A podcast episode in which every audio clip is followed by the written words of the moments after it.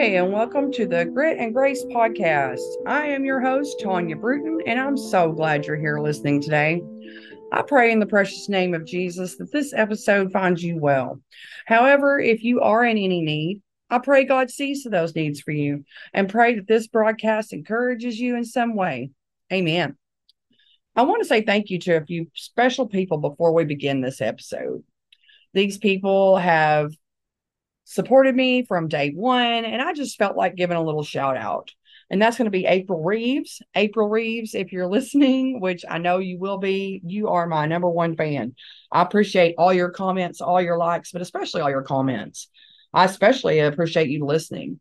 Vicki Graham, Carol Bruton, Susan Mixon, Cassie Crow, Ashley Meeks, Sandy Weimer, Alicia Nix, and more for all your consistent encouragement, engagement, listening, sharing, support, and more across several platforms, including the Grit and Grace Podcast Facebook page, uh, the Grit and Grace Podcast YouTube channel, TikTok channel, and Spotify, and even Instagram. Thank you so much for your continued support. I appreciate all of you, and thank you for sticking with me.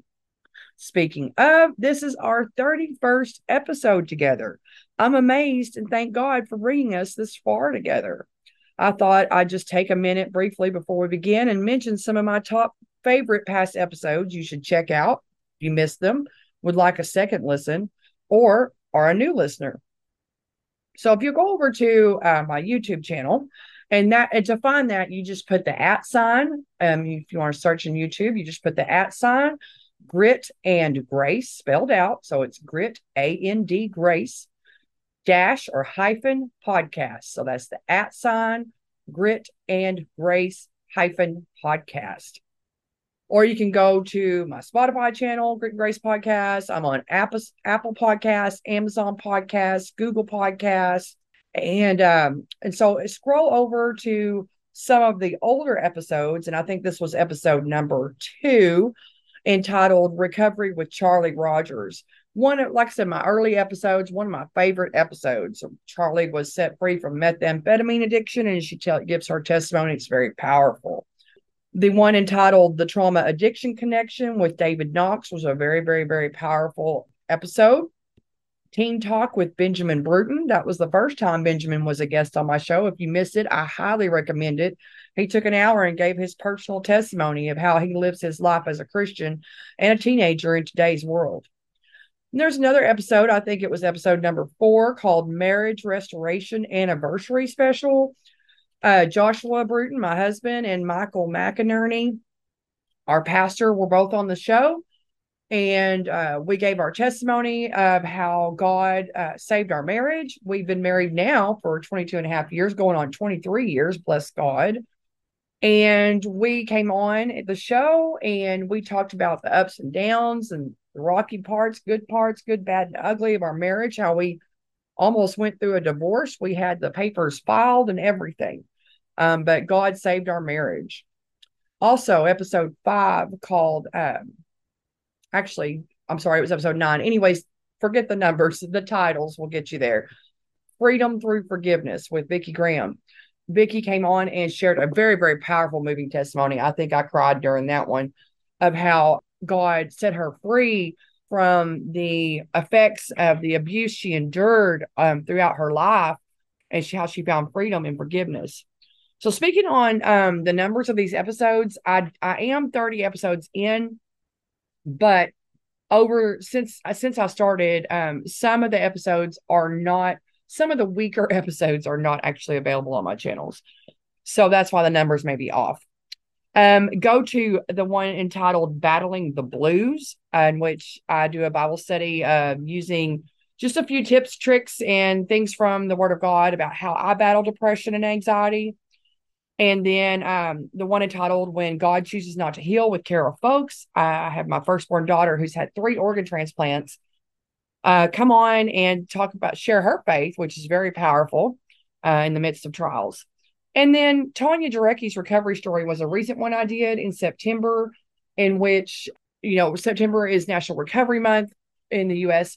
And Tanya just, she uh, was, is a recovering alcoholic and she gave a moving testimony. I was very moved. I I had trouble talking. so if you haven't listened to those episodes, I highly recommend them. I'm very proud of those episodes and all the episodes I've done so far and honor and all the honored guests that I've had on the show over this time. I'm very blessed in the Lord for all he's done with the podcast. All right, so now let's get into today's topic. So the title of this episode is called The Phenomenon of Craving and the Woman at the Well. So basically a Bible study or a topical study on craving and basically the living water that Jesus provides for us. So what is a craving? This is something we can really all identify with.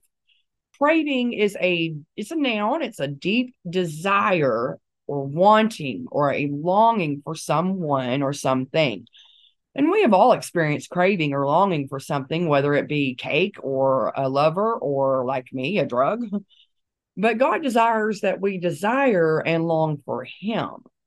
Now, what is the phenomenon of craving?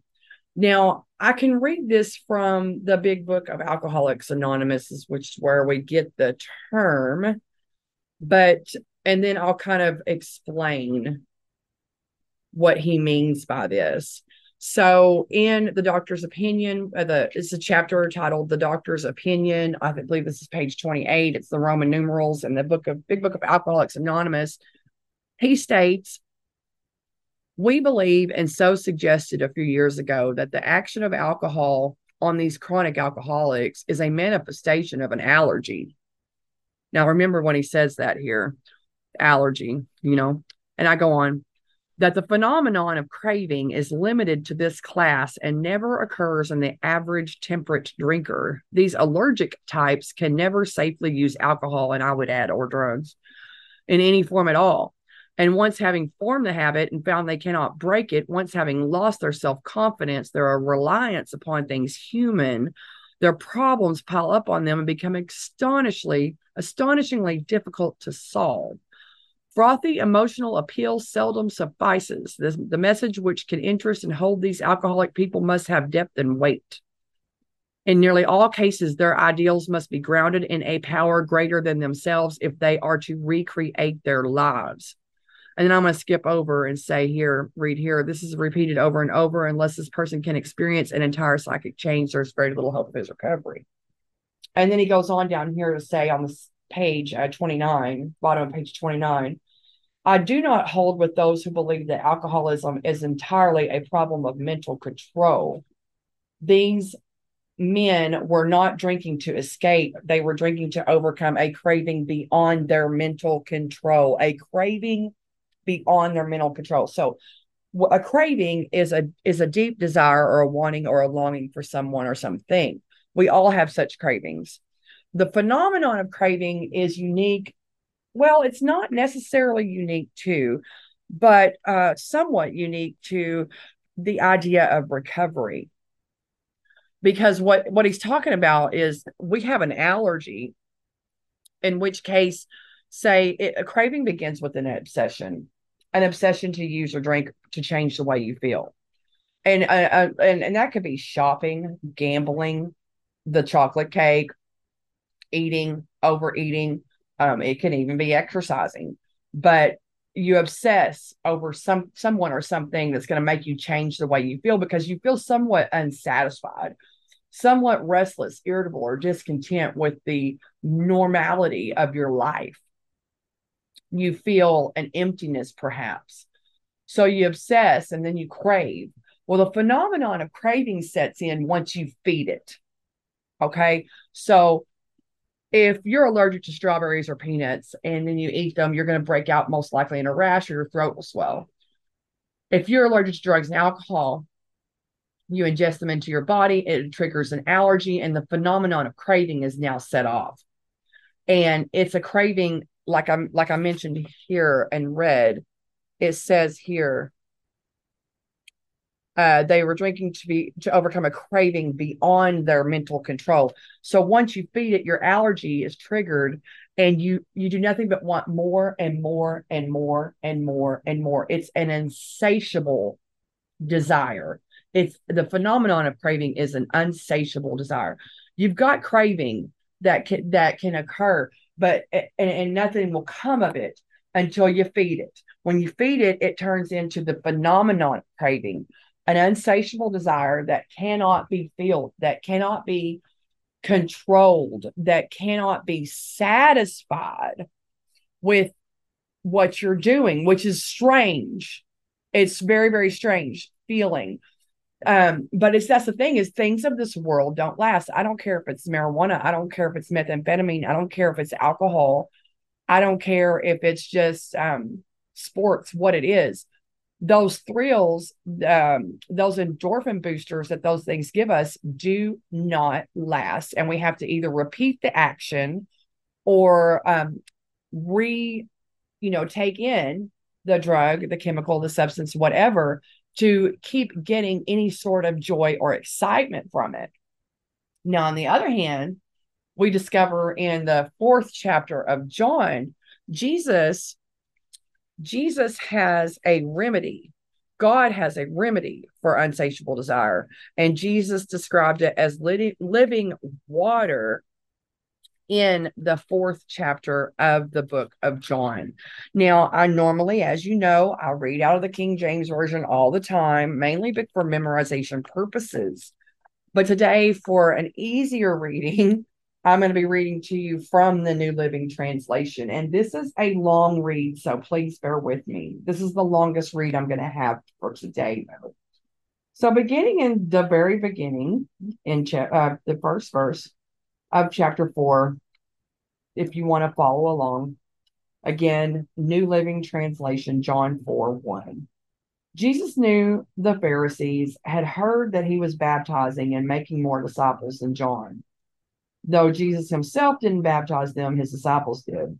So he left Judea and returned to Galilee. He had to go through Samaria on the way. Eventually, he came to the Samaritan village of Sychar, near the field that Jacob gave to his son Joseph. Jacob's well was there, and Jesus, tired from the long walk, sat wearily beside the well about noontime. Soon a Samaritan woman gave to, I'm sorry, soon a Samaritan woman came to draw water. And Jesus said to her, Please give me a drink. He was alone at the time because his disciples had gone into the village to buy some food. The woman was surprised, for Jews refused to have anything to do with Samaritans. She said, All my pages are stuck. she said to Jesus, You are a Jew, and I am a Samaritan woman. Why are you asking me for a drink? And then here we go, verse 10. Jesus replied, If you only knew the gift God has for you and who you are speaking to, you would ask me, and I would give you living water. Let's re- let me repeat that, and let me just say this to you, like I'm saying, reading it directly to you, listeners. If you only knew the gift God has for you, you would God Jesus would give you living water. All right, verse 11. But sir, you don't have a rope or a bucket, she said, and this well is very deep where would you get this living water? This living water. And besides, do you think you're greater than our ancestor Jacob who gave us this well? How can you offer better water than he and his sons and his animals enjoyed? Okay, so she's getting here. She's getting to the nitty gritty. Jesus replied, Anyone who drinks this water will soon become thirsty again. Now, see, there's my point. There's my point. If I was to go so right now, I don't have the phenomenon of craving set off in me because I haven't used or abused or drank or whatever. But if I did, Lord forbid, um, the first thing I would be doing right now is looking for more. Okay. But like Jesus said here, anyone who drinks this water will soon become thirsty again. But those who drink the water I give will never be thirsty again. It becomes a fresh, bubbling spring within them, giving them eternal life. Please, sir, the woman said, give me this water. then I'll never be thirsty again, and I won't have to come here to get water. So the story goes on, and I, a lot of us are familiar with this story. But what I want to focus on is this water, this living water that that Jesus provides for us, in which case we will never have to thirst again. Now, the water, the living water in the Bible, from what I understand, represents the Holy Spirit living in us and represents salvation. But what comes along with the gift of the Holy Spirit and the salvation he brings? But peace that passes understanding, joy that's unspeakable and full of glory, and love, right? Satisfaction, a fulfillment of life. Let's look at two at let's turn over to John chapter 7. And let's begin at verse 37. And again, I'm still in the New Living Translation. On the last day, the climax of the festival, Jesus stood and shouted to the crowds Anyone who is thirsty may come to me. Anyone who believes in me may come and drink, for the scriptures declare rivers of living water will flow from his heart. When he said living water, he was speaking of the Spirit who would be given to everyone believing in him. But the Spirit had not yet been given because Jesus had not yet entered into his glory. So, but Jesus has by this point, by nowadays, you know, in current present day, in our day and time, Jesus has ascended and we have the gift of the Spirit. Um, let me let me point out a couple of other verses relative to this. So in Revelations 21 and 6, this is the English Standard Version, I think, ESV. Um, and he said to me, It is done. I am the Alpha and the Omega, the beginning and the end. To the thirsty, I will give from the spring of the water of life without payment. And he says here, I love this one. This is Isaiah 12 and 3 ESV. With joy, you will draw from the wells of, you will draw water. Let me start over. With joy, you will draw water from the wells of salvation. Revelations 22 17, ESV, the Spirit and the bride say, Come, and let the one who hears say, Come, and let the one who is thirsty come.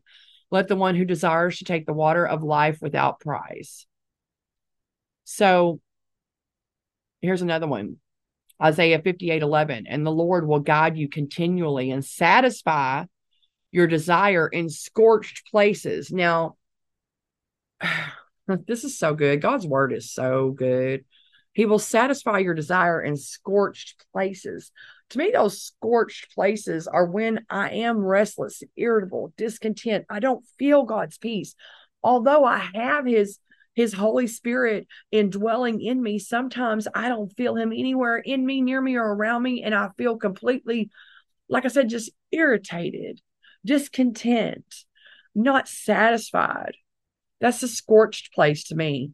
So let me start that over. Isaiah 58 11. And the Lord will guide you continually. So he's going to order my steps according to his word and satisfy your desire in scorched places and make your bones strong. And you shall be like a watered garden, like a spring of water whose waters do not fail. So, yeah. That's really good. And there's more, and there's more, and there's more, and there's more. Um, but the one I really wanted to focus on here too is Isaiah 12 and 3. I read it a second ago. With joy, you will draw water from the wells of salvation. So ultimately, to wrap this up, what essentially I'm saying here is when you notice yourself starting to obsess or crave for something that isn't God, isn't of God, or just isn't God, you have to draw from the wells of salvation. So even though his spirit is living inside of you and dwelling in you, and it's a very, the Holy Spirit, Holy Spirit is so powerful. Uh, he was part, he took part in creation of the entire universe. So, but you have to draw from your well. Okay. You have to, just like you have a faucet in your kitchen sink that will give you an endless amount of tap water it's not going to do so of its own free will you have to it's there for you for the taking, but you have to go. And I know that's a simple, and I hate those sometimes simple comparisons, but let's not complicate the gospel. Let's not complicate the word of God. Um, it's very, it's a very pertinent and relevant comparison. So you need to go and you need to turn on your faucet and you need to draw yourself from the wells of salvation. Now, I don't mean going to quote church unquote. Okay. Um, church.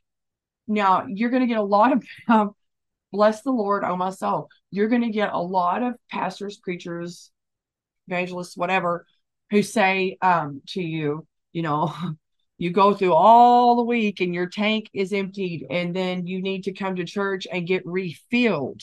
Okay, this is not the case. For one, the Holy Spirit that's within you does not deplete of his natural resources. He's never depleted, he never runs dry. All right, this living water, this well of living water that springs up within you, this Holy Spirit in you is never diminished in power or capacity whatsoever in any way, shape, or form.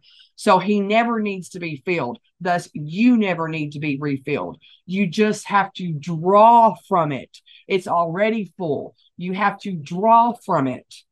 And you have to do it, not a preacher doing it for you. It doesn't say that you go to someone else and draw from someone else's well.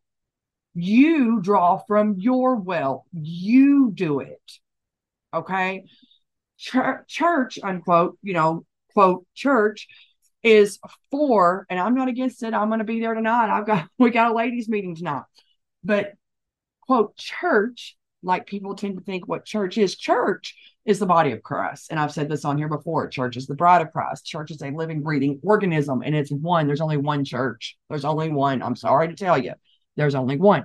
Now, but the, the act of going to church, quote, to church, um, that's for fellowshipping with other believers. The only scripture in the Bible that mentions it in Hebrews. Don't forsake the assembling of, of yourselves together. We assemble together to get strength and encouragement from one another and to encourage each other. It's not about getting filled. You don't empty, so you don't need to be filled. What you need to learn to do is learn to draw from the well that's already there and that's already full. Draw from it living waters, not things like, let me go to a verse real quick. Let me go to a verse real quick because I passed this one up. All right. So Jeremiah 2 13 ESV. For my people have committed two evils. They have forsaken me, the fountain of living waters, and hewed out cisterns for themselves, broken cisterns that can hold no water. So that reminds me of myself. That reminds me of myself. Um, in which case, I I had forsook the Lord at one point in time, and He is the fountain of living waters, and I hewed out cisterns for myself. In other words, I the drugs and alcohol I was using or whatever um, were cisterns that I drew out for myself. So in other words, I said, I'm going to get my satisfaction and I'm going to get my pleasure from these things. And it said right here in the word of God that those are broken cisterns and they can't even hold water. They're not even going to satisfy me. I'm going to end up thirsting again. So so instead, I need to go to the living water, Jesus, the Holy Spirit living inside of me, and draw from that. Now, what does that look like? What does that look like? It's really simple. It's really, really simple, but one of the hardest things for human carnal flesh to do. And it's pray. It's pray. It's pray.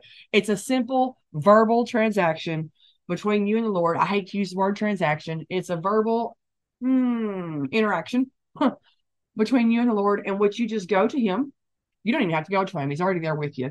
In which you're in your house, you're at your place of business or whatever, and you're feeling restless, irritable, discontent, unsatisfied, longing for something. And you to say, Lord, what I long for is you. What I need is you. What I require and need to fill my soul is your peace that passes understanding, your joy that's unspeakable, and your love that overflows. I need to feel that. I need to feel that in my heart. Please let me feel all that you have for me. Let me know the realness of all that you have for me so that I don't desire worldly things that cannot satisfy. That's it. That's it. That's all you have to do to draw from the wells of salvation, to draw from that living water water well that is available to you in which you will never thirst again. Now, give us this day our daily bread. You're going to have to ask him for that sometimes every day, sometimes more than once a day. Um, before it becomes a practice, before it becomes a habit, before you, I mean, I don't know. I myself notice changes really right away, really right, right away. Um, I became more satisfied, more at peace, more at rest with the Lord when I started learning how to myself draw from the wells of salvation. So I hope this made some sense. I hope that um, I hope that you'll take this and just use this as a launching pad to go out and study the word even further for yourself. Study about the living water. Study about the power of the Holy Spirit, but like just do a study on living water and how to draw from that. Ask the Lord to, to show you and teach you. You know, it's the Bible says we have an anointing from the Holy One to teach us all things. Y'all don't need me to teach you. You don't need a preacher to teach you. You've got the Holy Spirit living in you. If you've been converted and born again and translated out of the kingdom of darkness into the kingdom of light, to the kingdom of His dear Son, then you don't need anyone to teach you but the Holy Spirit Himself. So ask Him to teach you. If you found this episode helpful or encouraging anyway, please reach out to me and let me know in some way reach out to me on one of the channels that I mentioned earlier and let me know if this episode helped or encouraged you at all. And if so, also share it with a friend. And if there's any way that I can improve on some of these episodes in which I have guests or some which I do myself, just let me know. Send me a word of encouragement and let me know how I could do things differently. If you'd like to be a guest on the show, email me at gritgraceministries at gmail.com hit me up on the Facebook page, Grit and Grace Podcast Facebook page, and let me know you'd like to be a guest.